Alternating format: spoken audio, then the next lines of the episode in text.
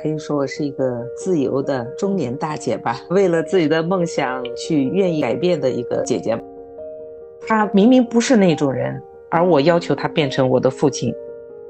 你的母亲，她就是你的母亲，她是一个生我们养我们的人，但是她不是你。你要允许她有这些她的经历，她的过往支撑她现在的生活态度，而她不能去改变我们。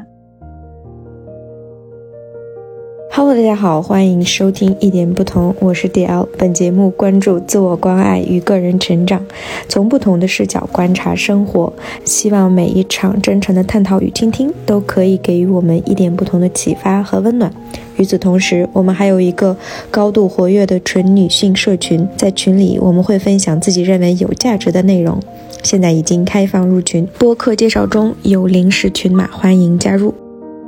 Hello， 大家好，欢迎收听新的一期一点不同，我是 D L 啊。我们这一期呢特别开心，邀请到了我们之前聊的这个《改变的力量》里面的嘉宾阿仙姐姐的特别要好的闺蜜。阿仙姐姐能有那么多的改变和启发，她的闺蜜Halidem姐姐呢，她呢是一个必不可少的一个角色吧。所以这次特别的开心能邀请到她，然后跟她录制这么一期节目。欢迎Halidem姐姐跟大家说一声 hello。 hello hello， 各位亲爱的美女妹妹们，大家好。怎么介绍我自己呢？我可以说我是一个自由的中年大姐吧，为了自己的梦想去愿意改变的一个姐姐吧。所以我特别的开心啊，其实我跟Halidem姐姐之前是有电话沟通过的，然后沟通的时候就简单的聊一下她的一个成长的过程，我觉得也是非常有意思的。希望我们本期节目也是可以给大家带来一定的启发。我们在聊的过程当中呢，其实Halidem姐就说过这个原生家庭，然后我当时一下就愣住了，因为我其实对于我父母那一辈儿，可能就五六十岁的人来说，我跟他们沟通的过程当中，我发现他们偶尔可能会抱怨自己的父母，但是呢，当我归根究底的去问到底是什么问题呀，你有没有觉得自己的父母有件事情做的不对呀，去深入的探讨的时候，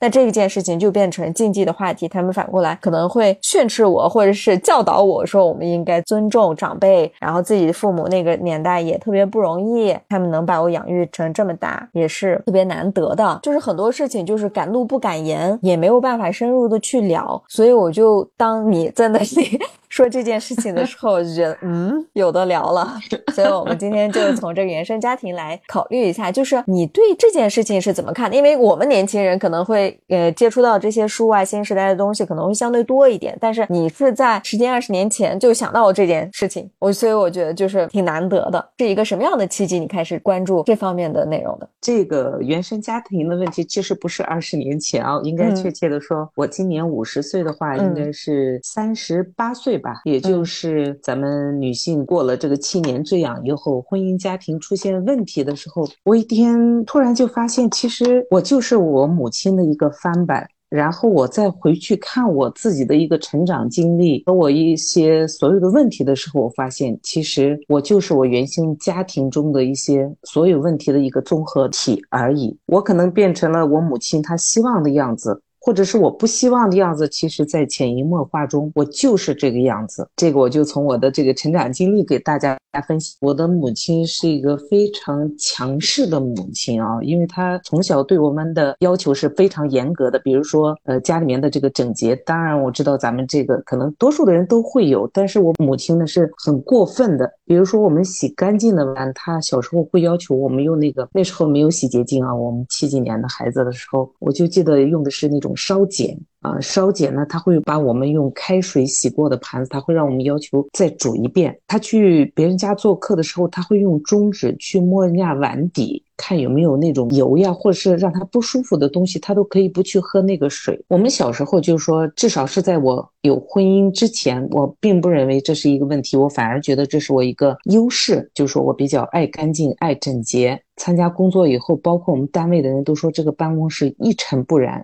包括旮旯拐角、废纸，什么东西都是特别整整齐齐。好像每一个位置上都摸不到一丝的灰尘，就到了一种病态的这种整洁的程度吧。当时我不以为然啊、哦、这个问题。呃，后来呢，就是有了孩子以后，就是我三十一岁，我生孩子比较晚，有了孩子一岁以后呢，跟我这个爱人，我们俩是大学同学，我们俩结婚也是恋爱了很久，从大学认识到结婚可能差不多有个八九年的时间吧。后来我们两个就在一起，结婚了以后才发现我是特别希望他变成我父亲那种人，然后呢，他又希望我变成他母亲那种人。其实我们两个是完全相反的两个家庭的两个人，怎么就走到了一起呢？可能是就是因为爱吧啊，就走到一起了。但是这些所有的问题，其实在没有孩子之前，很多矛盾都可以掩盖掉，也可以因为一个电影呀，夫妻之间的一些互动呀，友好的方式，就很多问题它是不是那么明显的会突出出来。到了生完孩子以后，这个带孩子压力还是非常大的，一边要工作，一边要带孩子。尽管婆婆啊会帮着我们周一到周五会带，但是后来就是各种婚姻中生活中的问题吧，这个每个年轻人都会有，所以说平时的一些争吵呀矛盾，这个是不可避免的。但是我们两个的矛盾就在一天一天的升级，升级到一定的阶段，就已经到了要离婚的这个阶段的时候呢，我们俩都开始反思。后来我就才发现我的这个问题，我直到有一天我突然就是豁然开朗了，原来是我错了。我明明知道他不是那种人，但是我想用我母亲的方式去改变他，变成我父亲那种人，可以说对我母亲百依百顺，一进门按他的要求摆好鞋子，衣服要挂起来，不能随意的扔到沙发上。反正生活中只要在家的这个环境啊，我就是女王，你不能有一丝一毫的反抗和不接受反驳吧，可以说这样子。后来我们俩矛盾升级了以后，我就发现其实我是错的啊，因为他，我的老公就是我的爱人，他也是一个独立的完整的个体，他生长的环境是很自由的，可以说他的母亲从来没有要求他做过家务，也从来没有要求他为女性要去做一些他不愿意去做的事情，就说他还是很大男子主义的。我明明知道他是这样的性格，其实我们俩从认识结婚，我一直都是在迁就，我在包容他，我一直在隐藏我自己的这一部分控制欲和这种很强迫性的这种性格啊，我一直是在隐藏，或者是我把自己包装得很好。后来呢，就是到了这个婚姻生活出了问题以后，我才发现其实我很过分，他明明不是那种人，而我要求他变成我的父亲。他有一句话，就是我们俩在争吵说他，我不是你爸，我说我也不是你妈。这个话说完了以后，我们俩各自沉默了好久，就因为这句话我就去开始去反思。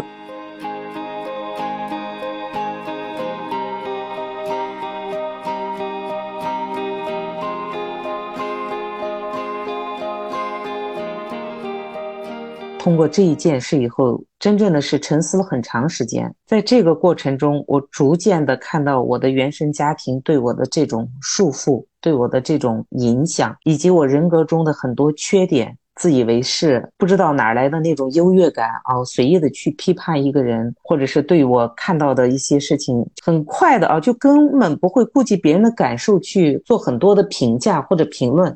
哎，你看他这人这样了，或者是单位的同事之间也罢啊，我毕竟是在一个国企里面成长出来的人嘛，所以我就觉得其实我身上有很多的问题，只是我不自知。其实我身边的这些很多的好朋友呀，我的同事呀，他们其实也在扮演各种各样我父亲的角色，在包容宽恕我，可以这样说。其实可能也是我有一些优点啊，至少他们认为是优点，可以包容我的这些缺点吧。但是到了真正的婚姻生活，我就是只有在家的时候，我们自己的感受会更突出，我们需要被爱，需要被呵护，需要被关心的时候，好像在家的这个环境中，这种感受会更加强烈一点。也是在这种特别强烈的时候，我才能发现我自己的问题在哪。这个原生家庭的影响，第一个就是在婚姻生活中，我发现我走了一个弯路，我是错的。我觉得我如果再这样下去，那只有一张纸了，我们只有各自说一声再见了，因为他不可能变成我父亲的样子，而我也变不成母亲的样子。怎么办？这个婚姻要不要持续？这个孩子怎么办？这个时候就是一个选择题了。人都是自私的，你看他长得挺帅，单位也挺好，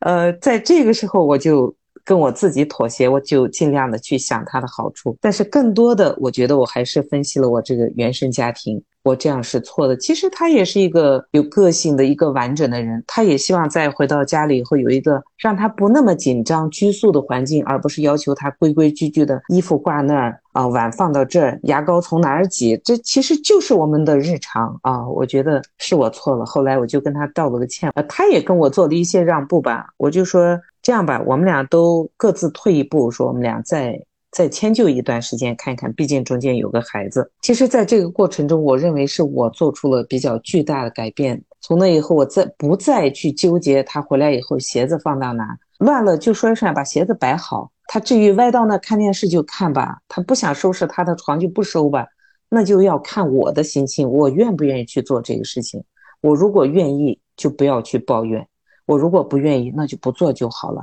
对吧？我们在这个家其实就是为了每个人的一种比较轻松的环境，我们才选择在一起，变成一种折磨和煎熬以后就没有意义了。后来我就在这个方面我觉得做出了巨大的改变以后，至少是从那一年开始，我们到现在没有太大的一些矛盾和分歧。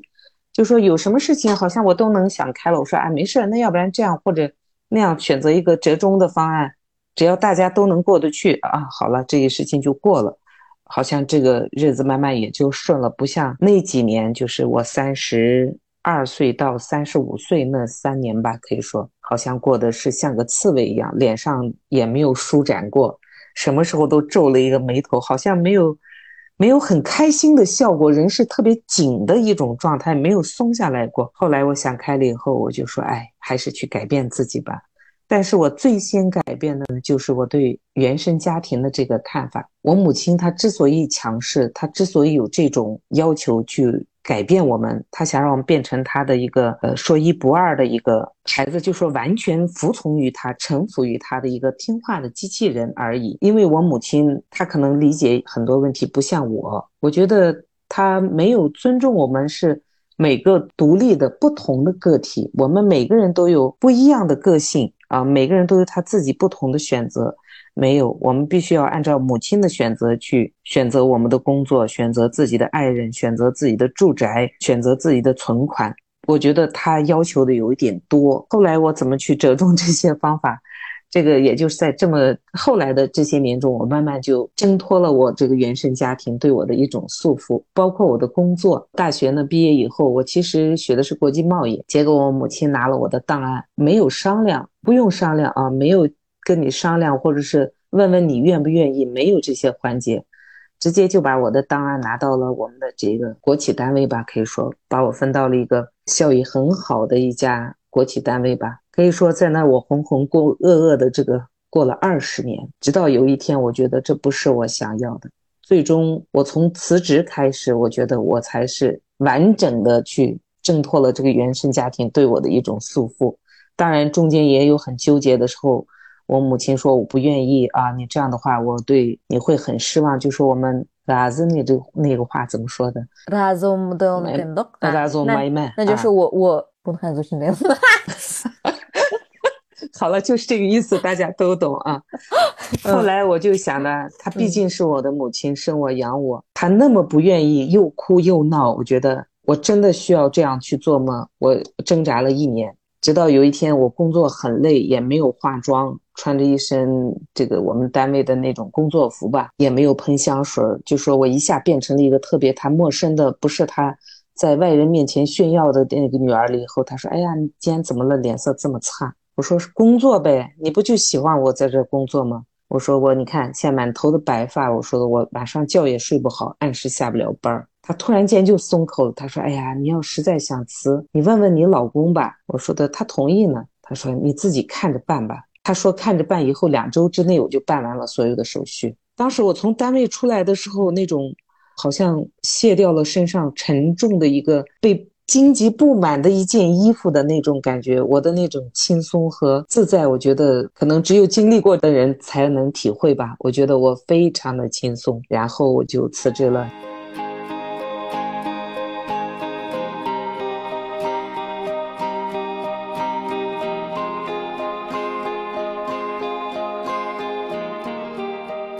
辞职以后也是比较茫然，不是说我选好一个目标我才去做的辞职，当时真的有一些东西好像有一份勇气吧，好像我相信前路一定会好，但是坎坷肯定会有，也是有这些思想上的准备啊。但是真正到实际上的时候，可能有很多东西还是会超出你的想象和接受能力，毕竟这个外界的环境不是由我们能掌控的东西。后来我就从单位也出来了，现在开了几年服装店，一七年开始这个整体的这个经济环境就不是太好了，后来我一看抖音不错，我又转战到抖音，所以我现在以这个五十岁的年龄做了一个抖音的主播。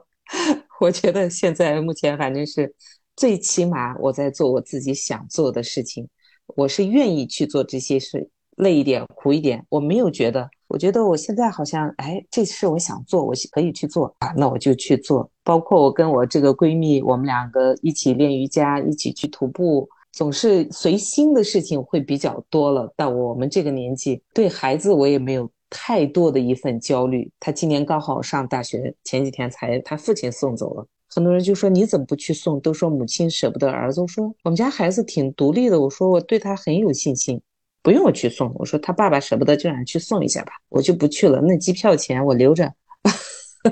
给他买个东西不好吗？我就是这么想的。反正原生家庭可以这样说，它其实在我们内心深处对我们的桎梏是非常深的，一般呢也不容易发现这是原生家庭对你的影响。就说我母亲现在跟我在一起或者是我们相处的时候，我内心是很排斥她的，不是说我不孝啊，我觉得这个是你作为一个觉醒的人，你以后也许能同意我的这种观点，你的母亲她就是你的母亲，他是一个生我们养我们的人，但是他不是你，你要允许他有这些他的经历，他的过往，他所有到八十岁之间的所有的经历支撑他现在的生活态度，而他不能去改变我们，或者是他影响了我们也有可能是一段时间。在这个过程中就说包括母亲啊，对我们的影响很深的，就是她让我觉得我是一个没有勇气的人，我觉得做很多事情的时候都会有一点犹豫。虽然我外向看起来是一个特别独立啊，特别有个性很有朝气的这种人，但是我觉得她对我的影响呢，从我上大学的第二天开始就全部打破了，等于说我在一点的一点的被打回原形。上大学之前我们家的家教非常的严格，结果一到大学以后抽烟喝酒烫头，哎呦，所以我他觉得是坏女孩，就是不应该做的事情我全部挨个都学会了，而且呢还是在这种环境中，我还觉得这是多好的一种状态呀，太自由了。说实话，要不是那时候还是完全没有挣脱之前，我寒暑假都不愿意回去。其实我在上学的时候也有勤工俭学啊，我们也有很多那时候的就是暑期也可以有打工的工作，但是我就是不敢，我害怕他骂我，包括买一张机票我都不敢跟他去奢望说买一张机票，呃，都不用去商量，只能坐火车，呃、买不到卧铺只能坐硬座，他让我有一种不能呼吸的感觉。包括现在有时候我跟他聊天，或我们俩经常起争执，我有时候也会说他，我说的你从来没有想过别人，你是一个极端自私的人，你想过没有？我母亲就会说，我生你们养你们，让你们四个有了啊、呃、稳定的工作，结果你们一个一个，我们家四个孩子，大姐辞职，二姐辞职，我是老小辞职，现在就是一个妈宝男，就是我哥哥可能说那个特别强势的母亲就不会有一个特别有出息的儿子，就是这样。我哥哥就是他的一个怎么说呢，传话筒，跟他就很近很亲，他们两个我们都是属于叛逆者，都是那种不愿意去照顾老人，都跑了，呃，我哥一个人就留在他身边，他就会这样说，我说不是我们不愿意，是你从来在我们做选择的时候没有让我们去做过选择题，所以我们其实做的可能都不是我们喜欢的工作，所以我们早晚有一天会离开这个东西，对吧？他说别人都能忍，你们就为什么不能忍？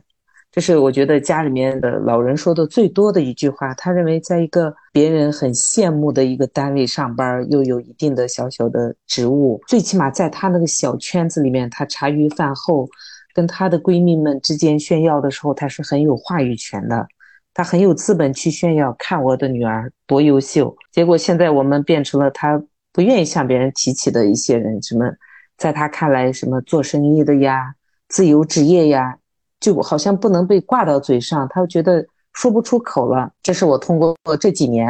呃，就是我辞职以来啊，他跟我这个跟外人说话聊天的时候，我发现呢，他不再像以前那种很自豪的说啊，你看我们家大女儿怎么了，二女儿怎么了，他现在都不说了，他现在开始说他的孙子了，因为孙子都考了比较好的大学了，我们已经快被他翻篇了。我一看，哎，这个其实那老人嘛，他总是以孩子们有成就作为他一个劳动成果吧，他这么多年的一个成品，他要去向别人展示，去炫耀。我们是他作为一个炫耀的资本，而不是他作为关心我们的个人的发展去生活的这样一群孩子。所以我觉得有时候跟我母亲聊天，我们两个基本上不会聊得太深，因为他说的我根本现在接受不了。我跟他聊天呢，他总觉得好像你是不是脑回路现在开始有问题了，所以我们俩尽量就不去牵扯这些东西。他有什么需要家里面请客，我能帮忙的时候我就去，我不愿意去的时候我就说，妈妈我今天有事儿，我去不了。他也会很生气，但是我说我不去他也没有办法，因为我们有一段距离嘛。这样拉开一段时间距离以后，觉得啊，现在终于是能够从这个挣脱中出来了。但是他现在毕竟年纪大了，我就是有时候我觉得老人也挺可怜，但是有一些老人就是活到这么大把岁数的时候，他还是没有明白，他没有为自己活过。我说你有总有你喜欢的事情去做吧，你为所有的精力都放在姐妹之间、孩子之间、七大姑八大姨、老家的亲戚，你把所有的时间和精力都用在这个上面，你没有自己想做的事情吗？他有一天说的，曾经想做事情的时候啊，已经有了你们几个，所以我为了你们就付出了我这一生。我说你其实这样说不对，我说妈妈，有很多女性，她们不管有几个孩子，不管在多少岁，如果他真正想自己去改变的话，他是可以去改变的。其实你还是在取舍之间，做改变之间，你还是比较自私的，你还是选择了去维持现状。但是你把这个责任和你不愿意改变的这个遗憾或者悔恨，你现在归咎于我们几个，是因为我们啊，你才没有去做选择，你才没有去改变。我说这个不对，妈妈。他说的怎么不对了啊？这样再接着说下去就会矛盾升级。我说哎，也许吧，我说的。但是我说我，你看我刚大学毕业的时候二十四岁，你那时候还很年轻呀，你也就五十多岁，你那时候就说要离婚，我们四个孩子都同意，你为什么没有离？你其实应该可以感受到我们都是支持你离婚的，并不是爸爸不好，只是你没有看上他而已，对吧？你自己没有离，我不知道你为什么要忍。他听我这么一说以后很生气啊，就是人总是被揭开一面的时候觉得下不了台或者很尴尬，也许他会思考吧。但是他说啊、嗯，我就是为了你们，他就把这个一个巨大的又一个枷锁顾到我们头上。但是我现在不认为是这样，所以我也不是那么心里面有愧疚感，我觉得我现在是这种心理。但是你说他如果真有病呀、啊，或者是真的需要我们帮助的一天，我肯定会在他身边，对吧？你这种亲情不可能说一时半会儿就抹掉，我们做不出来。我们不是说恨你，我们不恨，只是在我们应该做选择的时候，你虽然没有让我们做选择，但是我们依旧还是迈出了那一步。因为每个人都会去找到他真正需要的，能让他自己觉得安心的、坦然的东西去生活，对吧？自从我把这些关系想清楚、理顺了以后，我觉得好像生活就变得很美好了吧。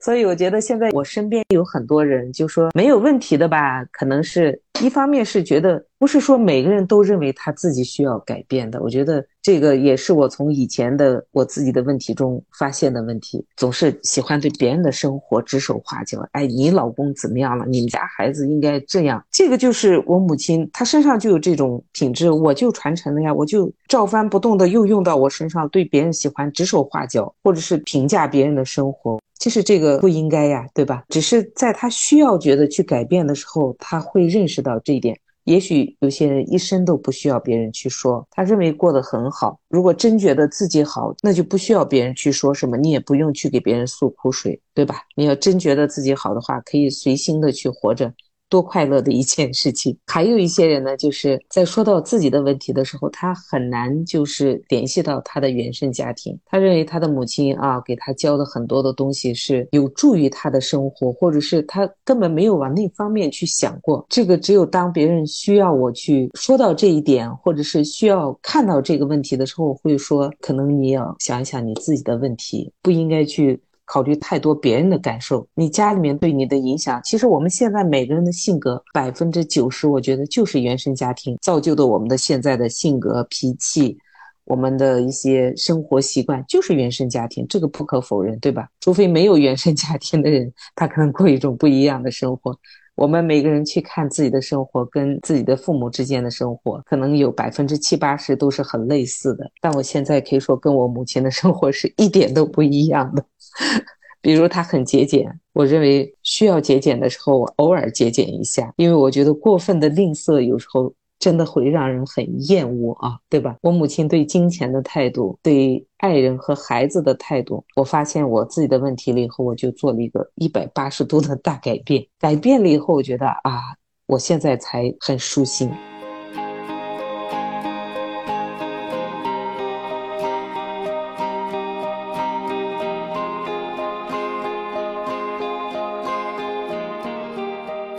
听你这么娓娓道来，我就想到好多。一个呢，就是你刚刚不是说嘛，我们大部分人可能就是跟我们原生家庭很像。我就会想到一个特别小的例子，因为我现在有小小女儿嘛，她三岁多。我发现我有时候就是吼她骂她的时候，我有可能会嘴里面说出来的话，就像我父母曾经我小的时候说我的话。我就想、呃、这个话不是曾经我父母是这么说的吗？就是你如果看不见的话，你真的就是复制粘贴，你自己都意识不到。就是当我们有了自己的孩子、嗯、然后当我们真的是遇到那个痛苦的时候，我们才会停下来，就像你所说的一样，去看到、嗯、诶，原来我跟我妈不仅就是我也是不仅长得一模一样。以前我觉得我跟我妈长得一点都不像啊，现在所有人都说你们两个长得好像，我现在看，嗯，确实。然后整个人生那些发展进程呀，或者看待一件事情呀，或者对人与人之间的关系，真的非常非常像。但是我觉得就像你刚才所说的，很多东西可能就是当你看见了那一刻的时候，你就有选择权。我是否继续把我父母的那些品质往前携带，继续向前走呢？还是做一个小的改变？那但是就像刚才我们所讨论的，看见这件事情就真的好难呀，好难，是是的，这是一个很难的事情。因为我们在自己原生家庭很多东西就习以为常，你就很麻木了，你就会觉得这个世界或者这个人就是这么运转的，然后他不可能有另外一种方式。包括你刚才所说，就是我们找另外一半的时候，你你跟你老公就是完全不一样嘛、嗯、就是我跟我先生也是不一样，但我跟他也一起沟通交流了一下，就是为什么我们会如此不一样，但是被如此的吸引，可能就是对方就是我们渴望成为的样子。我就是希望像他一样能那么果断，能遇事有领导风范，能有自主的那个意识，我特别被他的这些优点吸引。但是进入到一个亲密关系，然后有孩子的时候，我就会一方面痛恨自己没有他那个优点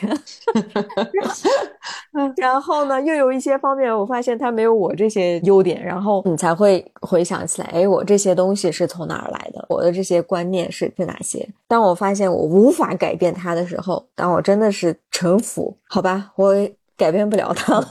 只能改变自己。那我改变改变自己，那改变自己的第一步其实就是看见原生家庭对我们带来的这些影响。于此看见的这一刻其实是非常痛苦的，这也是我跟我很多的朋友去聊的时候，我们会进入到这种误区，就是我现在的一切都是原生家庭造成的。这句话一方面真的很对，但是另外一方面它会让你进入到那种困境里面，让你觉得无能为力，我好难呀，就无法改变、嗯、因为这个东西你跟你的家庭待了二十年、三十年，或者甚至是四五十年，你都是按照原来的那个轨迹去走的。你再去改这个东西，真的，你我可能今天醒来了，我感觉比较清醒，我可能是稍微有一点改变。第二天遇到一什么麻烦，然后我可能又回到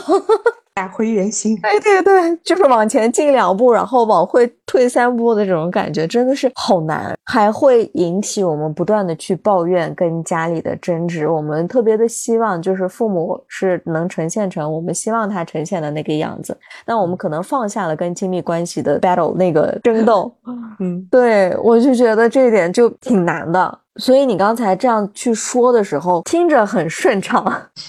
但我知道背后的那一些小的改变真的特别难。我觉得吧，咱们这些比就说我的一个健身吧，可以这样说、嗯、我最初有这些改变呢，我以前没有意识到我自己有问题，后来就是因为我之前很瘦，怀孕生孩子以后我胖到了九十三公斤，我这个一米六的身高九十三公斤是一个很夸张的一个体重吧，可以这样说。然后呢，我就记得我有一个同学吧，不能叫闺蜜啊，闺蜜不应该用那种声音，她见到我是很那种倒吸一口凉气，两个眼睛真的非常大，而且嘴巴张得很大的那种很夸张的表情，说亲爱的是你吗的时候，我就知道我在他面前是一个庞然大物。后来生完孩子以后呢，呃，也没有很快的恢复，毕竟三十岁以后咱们这个那时候也没有什么产后康复，我们是二十年前好像没有这个方面。后来我就自己就开始健身，在有一年的误区吧，可能就是针灸拔罐所有减肥东西挨个试了一遍，但是我也瘦了瘦了三十公斤。在这个减肥的过程中，我突然发现我是一个有毅力的人啊！我可以一年不吃拌面，我一年没有吃过米。你想做一个新疆人一年不吃拌面什么概念？我真的没有吃没有吃过一口面，就是黄瓜卤鸡腿，最后现在我已经不吃鸡腿了，我看见鸡腿就跟嚼木屑的那种感觉是一样的。后来我就一个偶然的机会吧，也是我自己因为对瑜伽比较感兴趣，我就学了瑜伽。可以说让我的这个命运的改变其实就是这个瑜伽带给我的改变。刚开始是身体上的改变，呃，后来在过了七八年之后，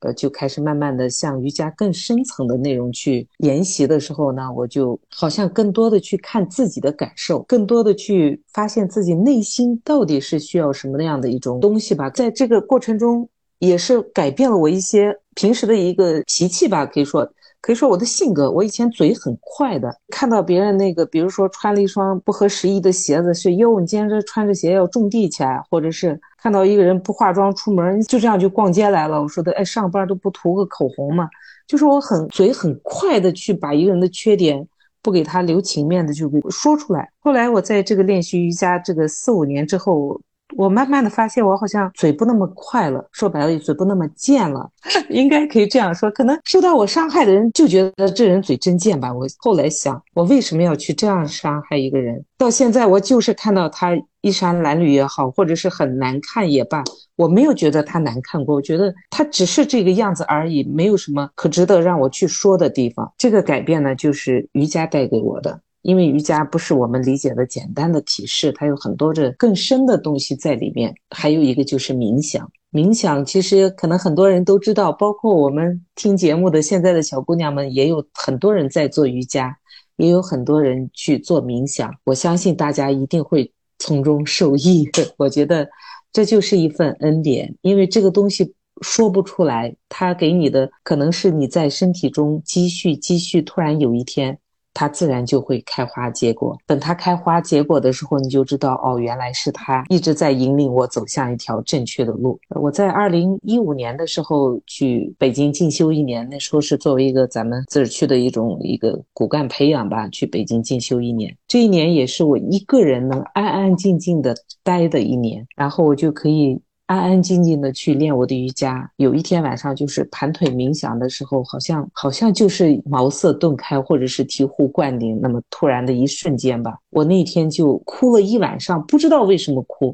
就是流泪。哎呀，我觉得这个流泪的过程中我也不知道什么大放悲声吧，可以说那天不知道为什么就是在哭。后来就从这件事情以后，我第二天开始我看待很多东西的方式和方法以及我的想法都改变了。我后来自己总结，也就是可能是那一天，可能是那一刻，让我人生重新开始书写我自己的人生吧。所以我希望咱们三十多，或者是咱们现在听节目，因为现在很多的女孩子都在练习瑜伽呀，练习有很多种这个锻炼的方式吧。其实我们锻炼的方式呢，可能是在我们消除我们身体中很多积累的一些呃，我们瑜伽叫卡玛，咱们佛教叫业力。业力其实就是我们累积的一些我们不知的一些很多的陋习看法，或者是我们积累的一些不好的东西。你在不断的流汗，不断的也许流汗也许不流啊，你在不断的这个锻炼的过程中，可能就会去把我们身上不应该属于我们的东西去带走，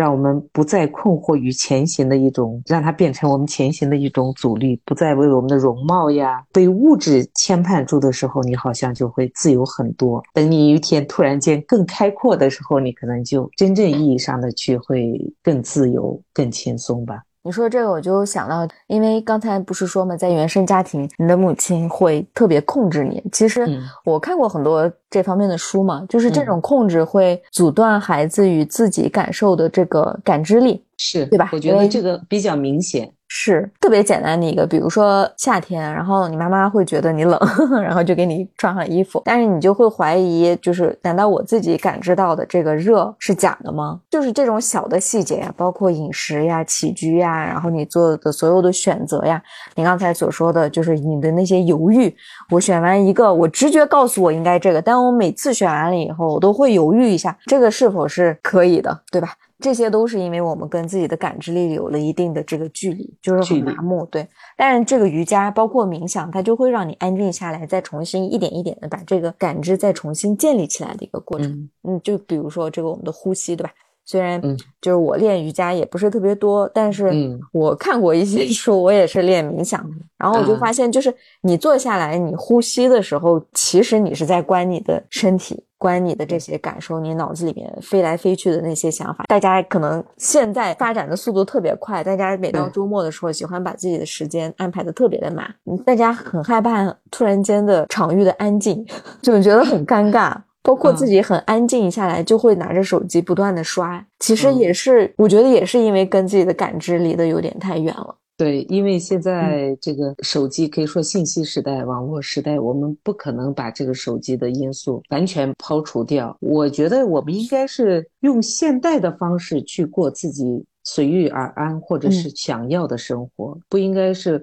纠结于这个状态。比如说手机，你说你想刷屏的时候你可以刷，但是刷着刷着你突然间说，哎，我是不是有点过分了？那这个时候你需要知道你自己心里面说我有没有过分这个点，你只要能找到，那么你剩下所有的事情都是可以在你想控制的范围之内，而不是说我不停的刷刷刷，我看了两小时，我知道应该停了，但是我控制不住，我停不下来。我知道我这碗饭吃下去其实是超的，但是我怎么就还想吃那一口，行了，我再吃，明天再见。其实这个就是我们可以说有意识和无意识之间的区别吧。对对对，我觉得有意识实在是太重要了，包括我对我的饮食方面也是，我可以简单分享一下，因为我小时候是特别挑食的、嗯、然后家里人也会喂饭味道好大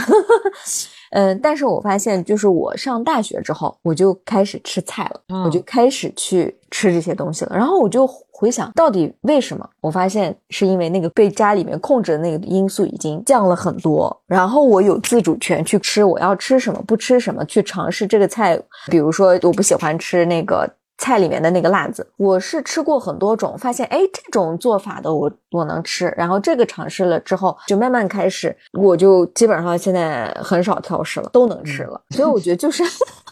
就是而且我对一些饮食，我之前喝牛奶喝的特别多，但是我最近我现在就是喝咖啡啊什么的这些东西的时候，我会换成燕麦奶。这是一个什么样的一个变化过程？我是慢慢开始有意识去观察我吃每一顿饭之后我自己胃的感受，我才发现我喝牛奶的时候会有一点乳糖不耐受，会有点难受的。在那之前我完全没有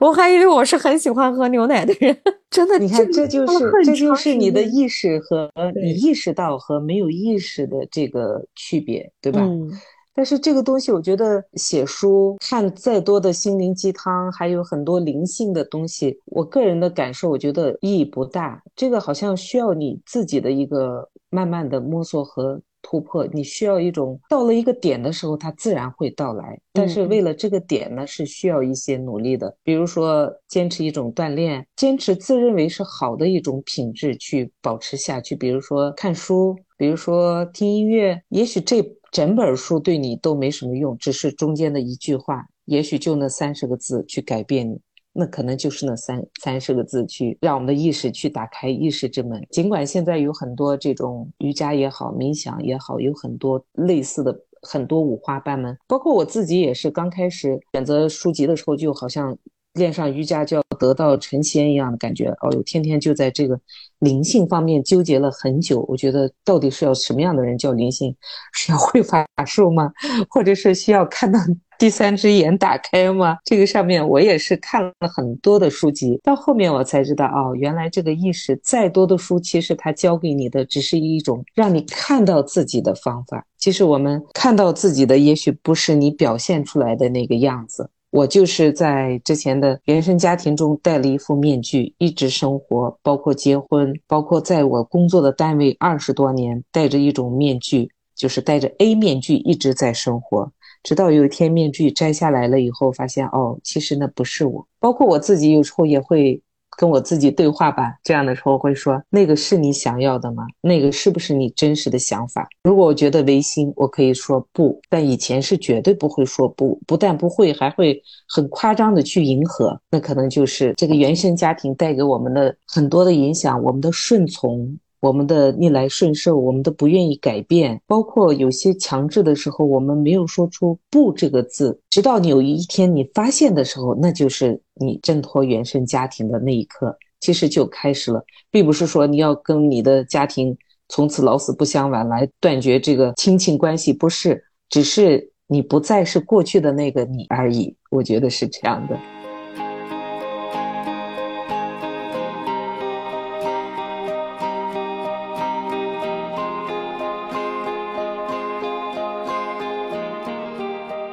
还有一个我觉得就特别好的方法，包括你阿仙姐姐和你也经常会去徒步嘛。我就记得就是一两年前，然后我是参加了一个露营，然后那个时候旁边坐了另外一个女孩，我就随便跟她闲聊嘛。聊的时候她就跟我讲，她说平时周一到周五工作特别辛苦，已经下班回家了也会手机上信息消息不停，你不回吧也没办法。后来她就喜欢上了爬山，她说我喜欢爬山是因为我每去爬山，她山里面有些地方是没有信号的，这个手机呢它就不响了。后来去了一次、嗯、去了两次，就慢慢就感觉进去了之后就全世界就安静了。包括他自己的工作的单位的所有的同事都知道他周末是去爬山的，联系他是联系不上的然后他就发现他在周末，然后他去爬山跟大自然互动，这一点就是完完全全就是属于自己的一个时刻。所以我觉得就是跟大自然建立这种的链接，感觉就是我们要回到我们原本的那个自我的一个途径之一。我们都是自然界的产物嘛，我们就是自然的一部分。其实我们可以是一颗种子，一片树叶，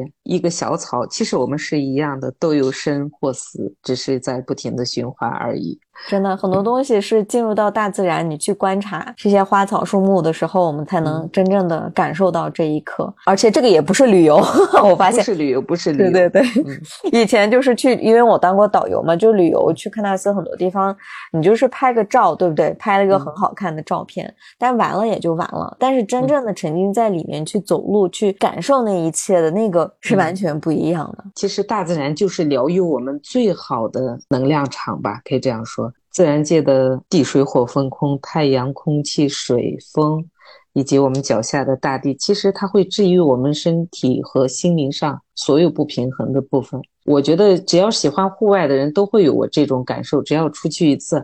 哎呀，好像这下一周再下一周都可以过得很好，因为什么？你内心纠结的部分已经被大自然治愈了。所以我们喜欢户外的人可能更多的被眷顾吧，我觉得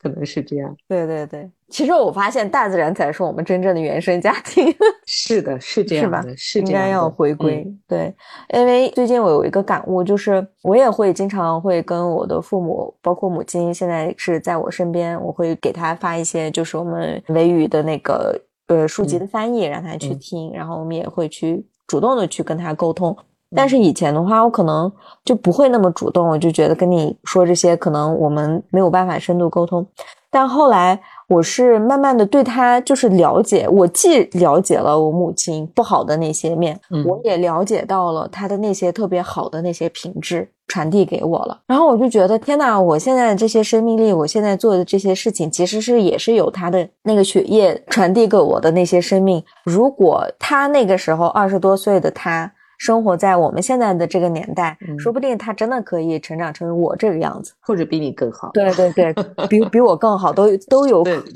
是因为我觉得我之所以有这么大的改变，其实我就是我母亲身上她优秀的品质，我一个没差的都继承过来了。比如说很坚韧，我很有毅力做一件事情，而且是对一件事情不会轻易的去放弃。我母亲就是这样一个人，因为她之前呢是有很严重的一个呃哮喘，她年轻的时候，我母亲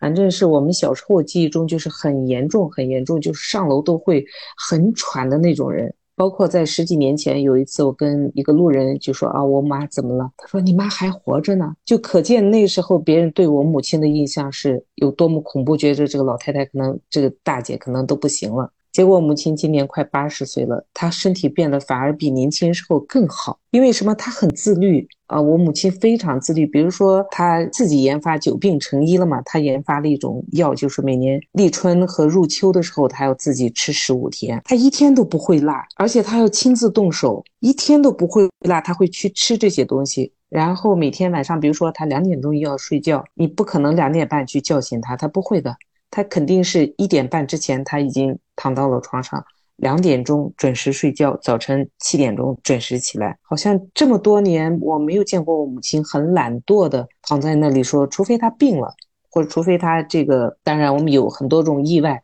这个排除以外，就是说她没有找过任何一个借口。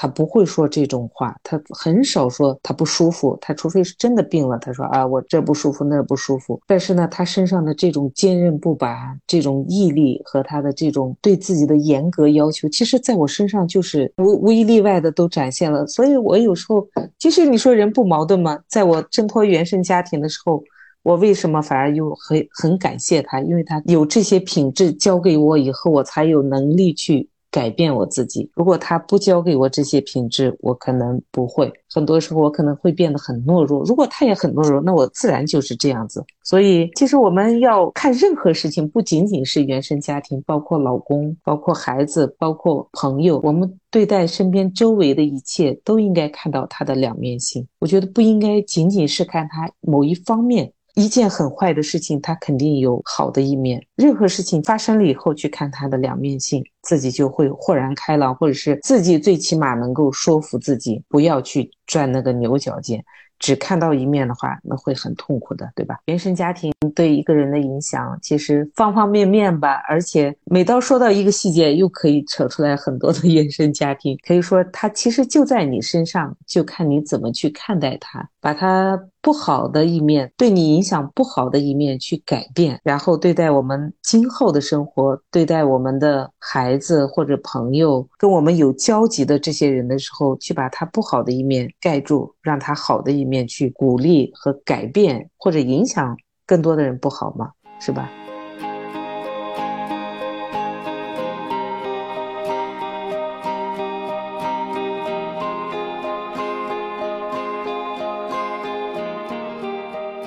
听你这么说，我就想到就是一开始你说的那个词，就是完整的人，就是我们也要把我们的父母看成是一个完整的活生生的正常的人， 对, 对吧？因为曾经可能小的时候，包括我们在对于我们自己的孩子来说，我们是权力的上位者，就是我们的话语权，就是我们很容易就是直接性帮对方去解决掉这个问题，或者做这个决定，因为我们很容易，人家那么小，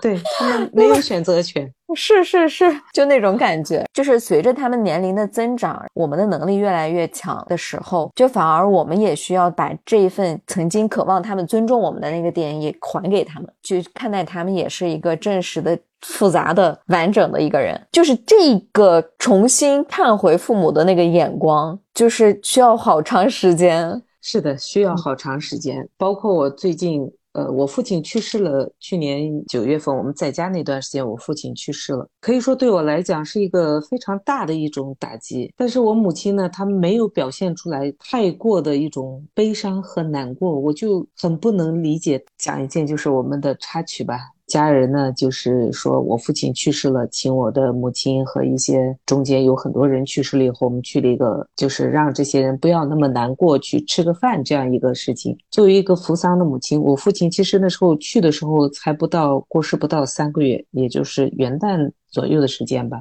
因为我也是帮忙嘛，在那边帮忙的时候，我就看着我母亲那桌子人，我母亲谈笑风生，然后好像跟没事的人一样。她旁边坐了另外一个，就是我的舅母吧，舅舅去世也其实比我父亲时间长一年了。你一看舅母的表情，就是还是那种没有从那种悲痛中走出来，但我母亲好像已经那种感觉，这个怎么说呢，我当时真的有一点悲哀吧，我可以这样说，我说这是我的母亲吗？她可以去装一下呀，至少她这个年龄段的人失去了一个陪伴她五十年的人，她怎么能就谈笑风生跟没事的人一样？我说的包括这来的人会怎么看她，她会怎么想？我说的她装都不愿意去装一下吗？当时我非常的生气，然后我看她好几眼，她对我视若无睹，就很很轻描淡写就瞟了我一眼，就根本没有看到我这种情绪已经在脸上。尽管我在努力控制啊，我想到他应该，我就过去我说啊，妈你少说一点话，我说毕竟咱们是扶丧的人嘛。结果他一下就掉了脸了，再没有说话。回来以后就很生气，告诉我说我不愿意去给别人展现出我有多悲伤多痛苦，我是终于解脱了啊！我当时心里面一下就好像停顿了啊！我觉得你这么不爱一个人，你为什么要将就这么五十年？我觉得他很恐怖啊！我觉得他很可怕。但是我反过来一想，那换成是我呢？也许在那一刻，他其实是终于做回他自己，结果我又变成了那个要求他去改变的那个人。其实我又变成了我们俩原来的那种，我又变成了我小时候的他，他又变成了我现在的我。后来就这件事情，我回来在一边路上开车，一边我就在想，我说他为什么不装一下呢？他为什么装都不愿意去装一下？然后我就又想到我的父亲，其实他们两个之间，我们分开的话，父亲对我们非常好，他对我们也不差，只是我们更多的去向一个弱者去表示更多的爱和理解。他太强势了，我觉得他不需要被我们同情，他不需要被我们去关爱，因为他好像什么事情都处在一个指挥，就跟你说的控制的一个，包括他可以去控制他的主治医生，控制给他来看病的人，给他送什么东西，你们不要买那个这个水果我不吃，你们不要做那个饭，他都可以做到这种程度。我觉得也许在那一刻他们俩之间没有太大的一种矛盾，只是他们俩不爱，但是都在维持。我们父辈的父母爱情可能真正有爱的人并不多，但是他们也在维持了一生。也许悲哀吧，也许不悲哀，只有他们自己知道吧。但是在那一刻我发现我母亲非常的自私，可以说在那一刻她是她自己，她其实很自私的。我突然间又想到了我自己，其实我也是这样，换成我如果真到了需要做出这种重大决定的时候，我会不会像他一样？最后我心里面一个可怕的答案浮现出来了，会。其实我也是这样子，我不需要去指责他了。这个问题我在当天晚上就想明白了。后来第二天我就给他打电话，我说妈，其实昨天我那样说你也不对，我没有去想那么多，只是觉得人多嘛，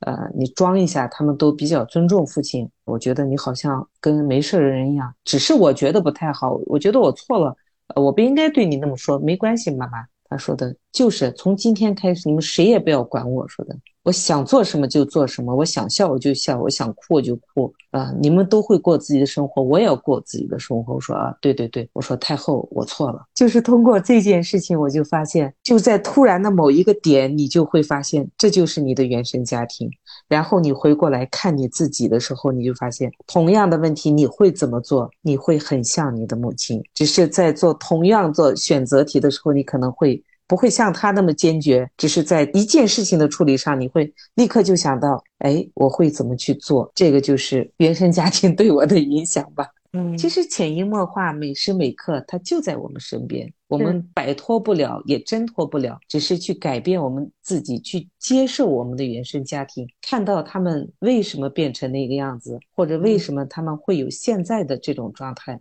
然后再去看你现在的生活啊，可能优点是要多于你的缺点，但你至少知道了这个中间的差距，或者你们中间的问题在哪，嗯，这样你也就释然了嘛。是是是。然后你说这些时候，我就想到之前看的一本书，上面是哎，那本书的名字是《活出生命的意义》，富兰克林的，可能你读过。然后那是一个那个犹太人，就是写的他在集中营嘛那本书、嗯、然后里面有一句也是比较有名的，真正的自由是你看见了这件事情，然后停顿了一下，再去选择做回应，就中间的那个停顿就是你的自由的那个空间、嗯、是是这样的、嗯、是这样的。嗯，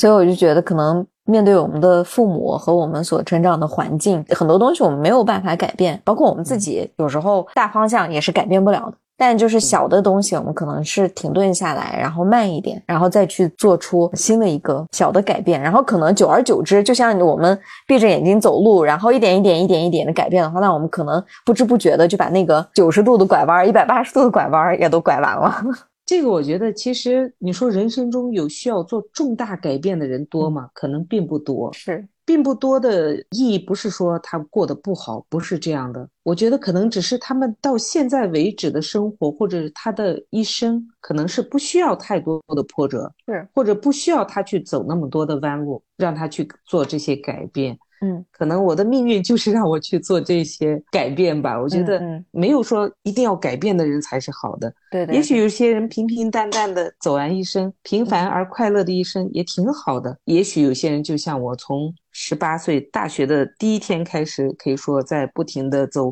波浪型的一个经历吧，每一个年龄段好像都会有一些事情要发生。是的，但是我自己感觉的就是其实这一些改变只是让我找回我自己，嗯，最终也是让我很平静的去过我剩下的时间而已、嗯、在剩下的时间中你可以看到你过去和对你未来的一些态度，我觉得这个可能是我这一生要去做的事情、嗯、但有些人可能生活中像现在三十岁四十岁呃四十五岁左右吧，我觉得年轻的姑娘们比如说像你生活中、嗯磕磕碰碰那是必须的，没有磕磕碰碰没有任何改变或者是波澜不惊的生活其实是很枯燥的。呃，有一些这种磕磕碰碰吵吵嘴拌拌架不到万不得已需要做出重大改变的时候，其实生活就是这样的呀，它就是更丰富了，然后深度就更深了深了、呃、只是在这个过程中为什么有很多人他会感到纠结，他会感到对现在的现状不满，那就是他没有找到适合他自己去做的一些事情，嗯，或者是现在的生活并不适合他，如果真的适合，问题不是太大的话，可能也不会有这么多的纠结。比如说一件事情，如果你反复的说了一年、两年或者三年，你还没有去做改变，那其实是你已经适应这种生活了，你不需要再去说这些东西了。但有些人可能他说了一年以后，他就会难以再容忍他自己的一个状态，这个时候他自然的就会去做出改变的。有些人他嘴是老是唠叨，但是你回头一看他还是老样子，其实他很安于他那个现状的，只是为了这个气氛的需要，他可能有时候会发发牢骚而已。但真正需要改变的人呢，他会做出他自己的改变，来做出自己的一些不一样的选择的。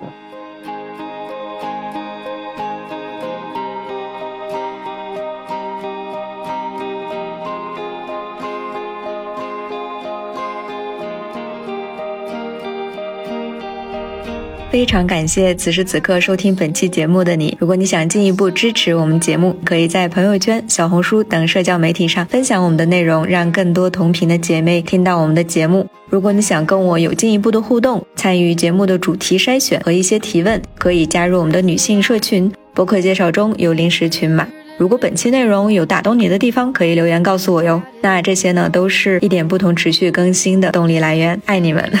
我们下周四准时相约。Why do I do